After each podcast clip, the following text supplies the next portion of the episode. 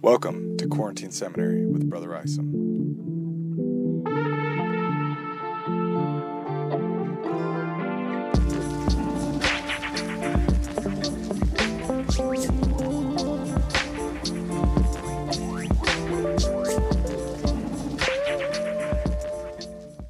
Hi, everyone, and welcome back. Just a couple housekeeping items first before we begin our episode. The school year is wrapping up in its own strange way due to COVID. Congratulations to all the seniors out there for making it this far.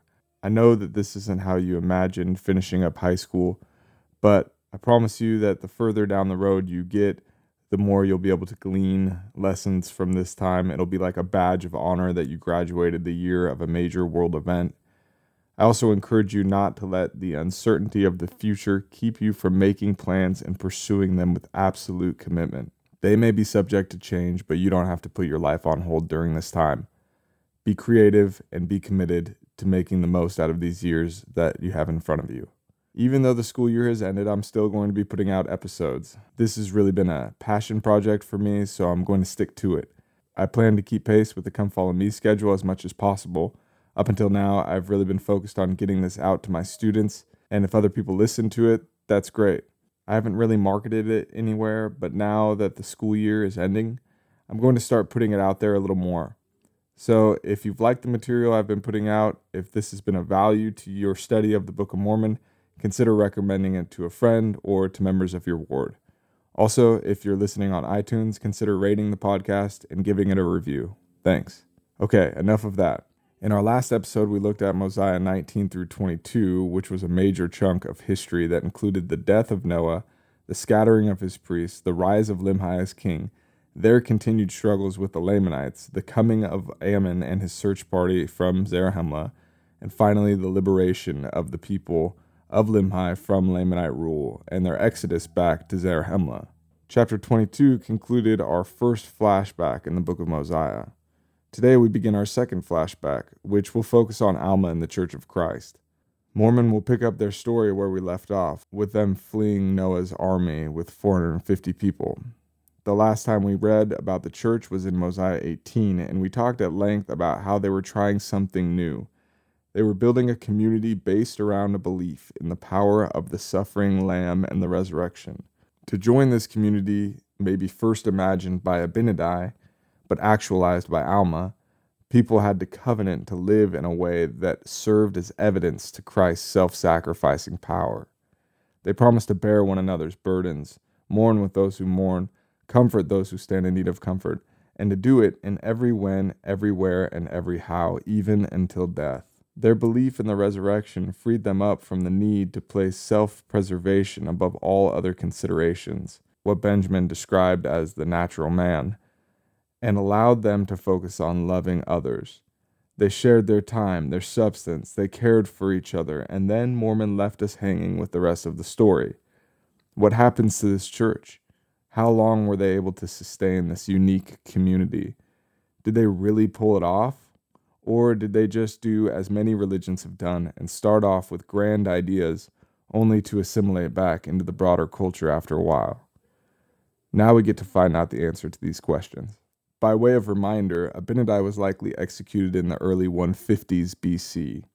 We don't know exactly how long Alma preached in secret in the land of Nephi, or when exactly they fled, but it's safe to assume that it didn't take long before Noah discovered the existence of the church and drove them into the wilderness.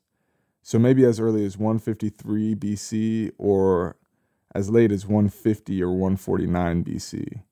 That's an important bit of information because it's going to change how we read the following chapters and how we think of some really important characters going forward. This flashback will cover from the time the church flees into the wilderness until their exodus to Zarahemla in about 118 BC.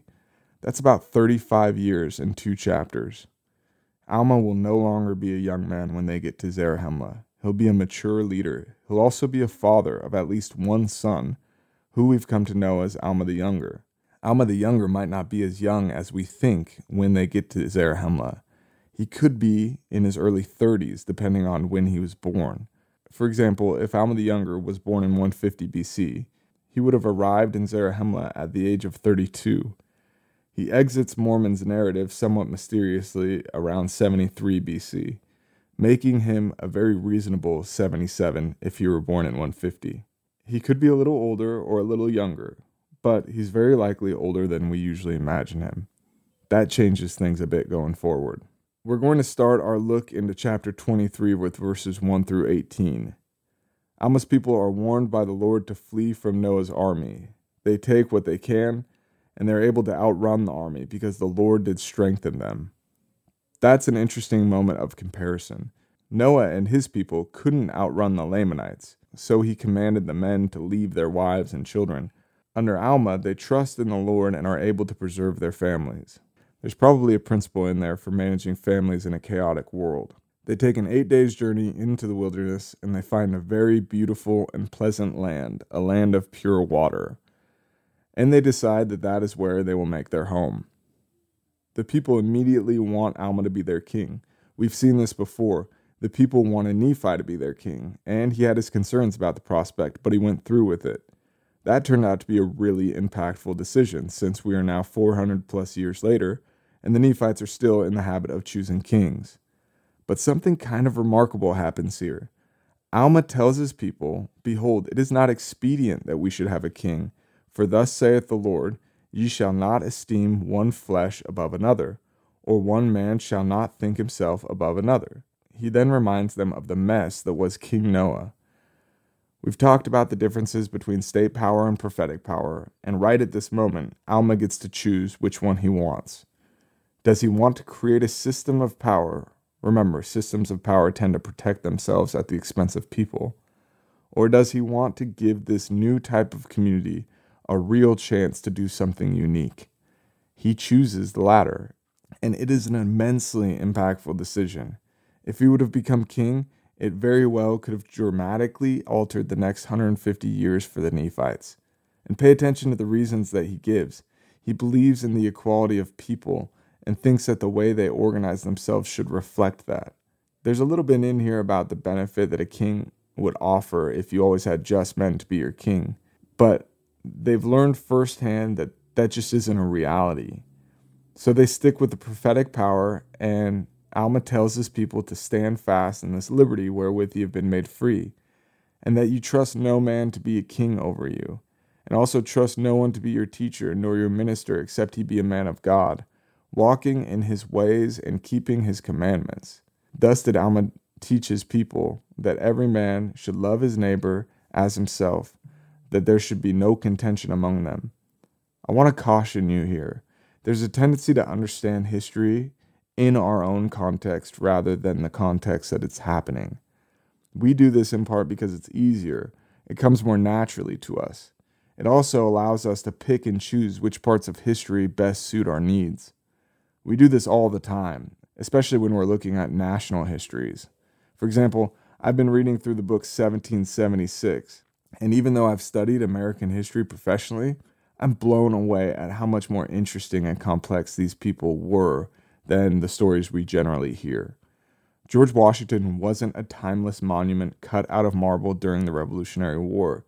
He was a man in his early 40s that had to deal with all kinds of logistical nightmares and who often regretted having taken command. He once wrote to his brother and told him that if he knew that he was going to need to fight that type of war with those type of men, he wouldn't have agreed to lead them.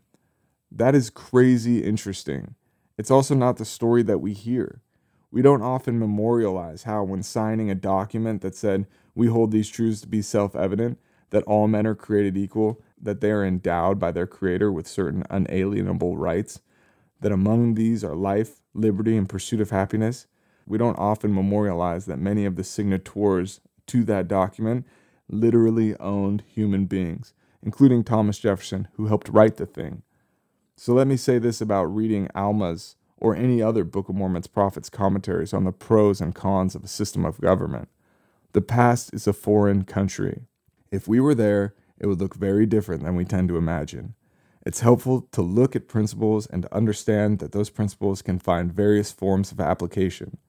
The principles that Alma is teaching here are the equality of God's children, the need to love one another as oneself, the need to take into account how leaders live their lives and not just what they say, a warning against trusting in individuals over principles of truth, and linking how we think about liberty with righteousness.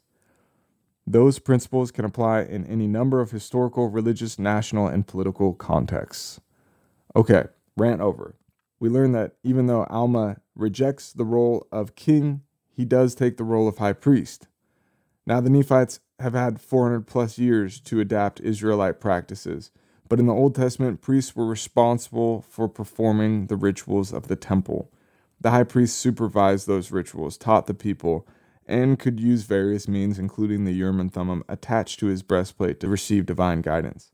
Alma was one of Noah's priests and probably worked in the temple that Nephi built, so we can imagine that the priests had a similar function among the church.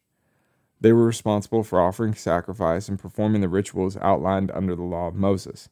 We can also probably assume that they had some sort of tabernacle or temple that they built in this new land. Alma also chose teachers. There could have been some overlap between priests and teachers, but the way Mormon words it suggests that they were distinct responsibilities. Mormon does add that none were consecrated except they were just men. Therefore, they did watch over their people and did nourish them with things pertaining to righteousness. In verses 19 through 24, Mormon interrupts his narrative to give us some clue as to what he wants us to look for. The people are prospering, he says. They've called the place Helam, probably after the first person who Alma baptized, who's likely one of the priests and or teachers as well. And here's what Mormon wants us to pay attention to. Nevertheless, the Lord seeth fit to chasten his people. Yea, he trieth their patience and their faith. Nevertheless, whosoever putteth his trust in him, the same shall be lifted up at the last day. Yea, and thus it was with this people. For behold, I will show unto you that they were brought into bondage, and none could deliver them but the Lord their God, yea, even the God of Abraham, and of Isaac, and of Jacob. And it came to pass that he did deliver them, and he did show forth his mighty power unto them, and great were their rejoicings. I've said it in previous episodes, but I love the word nevertheless. Think of what it means here. The people are prospering. Nevertheless, the Lord will chasten them. The Lord chastens them. Nevertheless, he will lift them up. It seems to be saying, don't trust what you see. The Lord works in mysterious ways. Is prosperity a sign of righteousness? No, says Mormon. It can be the outcome of righteous, industrious living, but nevertheless, the Lord could take it away. Does that mean you are unrighteous if you lose your prosperity, or if you never had it to begin with? No, Mormon says. The Lord has his own purposes. We would do well to take this lesson to heart. Too often throughout history, and we saw it with King Noah, do people mistake prosperity for righteousness and poverty for wickedness? The thinking goes something like this If a person is prosperous, then they must have earned their prosperity. Therefore, if a person is poor, they likely earned their poverty, and everyone is getting what they deserve. Apart from being a destructive line of thinking, it's just not true. Who are we to try to account for every variable in mortality? Are we not all beggars? Benjamin will ask. Don't get distracted by what you see. It isn't the whole picture, and that's what this word, nevertheless, is there to remind us of. So here comes the nevertheless in verses 25 through 39. Despite their love of the Lord and of one another, an army of Lamanites shows up and the people immediately freak out. Mormon tells us Alma went forth and stood among them, and exhorted them that they should not be frightened, but that they should remember the Lord their God, and he would deliver them. Can we just take that in for a second? Four centuries of Nephite Lamanite conflict, and Alma believes that the Lord can interrupt it. Therefore, they hushed their fears and began to cry unto the Lord that he would soften the hearts of the Lamanites, that they would spare them, their wives, and their children. And it came to pass that the Lord did soften the hearts of the Lamanites and Alma and his brethren went forth and delivered themselves into their hands, and the Lamanites took possession of the land of Helam. The Lamanites, it turns out, are actually lost. They tried to follow Limhi's people during their escape and got turned around. That means that this is around 118 BC, and Alma's people have been living in peace for 30 years. While wandering around, these Lamanites had also stumbled upon another group of people, the priests of King Noah who have also been living in the wilderness for about 30 years. The leader of that people is named Amulon, so we're going to call them the Amulonites from here on out. Mormon reminds us of what we last learned about the Amulonites that they had kidnapped 24 Lamanite girls. If you remember, this caused a lot of problems for Limhi's people. Well, the only thing that gets the Lamanites to spare the Amulonites is that they send out their wives. Remember, these are the women that were kidnapped 30 years earlier. And the wives plead the case for their kidnappers. And it works. The Amulonites join with the Lamanites and are actually part of the group that has happened upon the land of Helam and the people of Alma. Getting back to Alma's situation, he's gone in defenseless to bargain with the Lamanites, and they promise him that if he shows them the way out, they'll give Alma's people their freedom. So Alma shows them how to get back to the land of Nephi. The Lamanites, however, go back on their word, probably influenced by Amulon, who recognizes Alma and gets the Lamanites to allow him to be the king over the land of Helam under the king of the Lamanites. So the Lamanites left a section of their army in Helam under the command of Amulon and returned to the land of Nephi only to send more Lamanite families to return to the land of Helam. So far, this isn't working out too well for Alma and the church, and it's going to get worse. There will certainly be opportunities for the people of the church to doubt the Lord and to doubt Alma's leadership. They're going to be oppressed for their beliefs. Why would the Lord allow such terrible things to happen to his people? Mormon has preempted this type of question with his nevertheless. Don't be fooled by what you see. There are other things happening here. And that's a good thing to remember in our own lives. Mormon is a gifted storyteller. He's intentional and crafts his story to demonstrate how the Lord works through history to show his love for his people. We are also storytellers, though we are rarely as disciplined and intentional as Mormon is. We tell the story of our lives whenever we think about who we are and whenever we are trying to interpret why things are happening to us. We can imagine the time and effort that Mormon puts into researching the history of his people and then crafting his story and then planning out when we will refer back to earlier parts and when to drop a particular story arc only to pick it up again. The Book of Mosiah is a perfect example of the effort that he put in with its multiple flashbacks and chiastic structure that uses the journeys to and from the land of Nephi to place Abinadi in the founding of the church at the very center of the book. That took prayerful and inspired work. Are we as committed as Mormon to make our stories about how the Lord loves his people? Do we maintain that commitment when all of the observable evidence seems to be to the contrary? do we utilize the power of nevertheless when trying to navigate the obstacles of mortality? I hope we try. We'll talk to you next time. Quarantine Seminary is an independent podcast unaffiliated with the Church of Jesus Christ of Latter day Saints. None of the views expressed here represent the official teaching or position of the Church of Jesus Christ of Latter day Saints. Our music today, as always, was provided by Dallin Isom. Be sure to check out his stuff at SoundCloud.com. Be sure to subscribe to stay up to date on new content. Until next time, I'm your host, Mason Isom.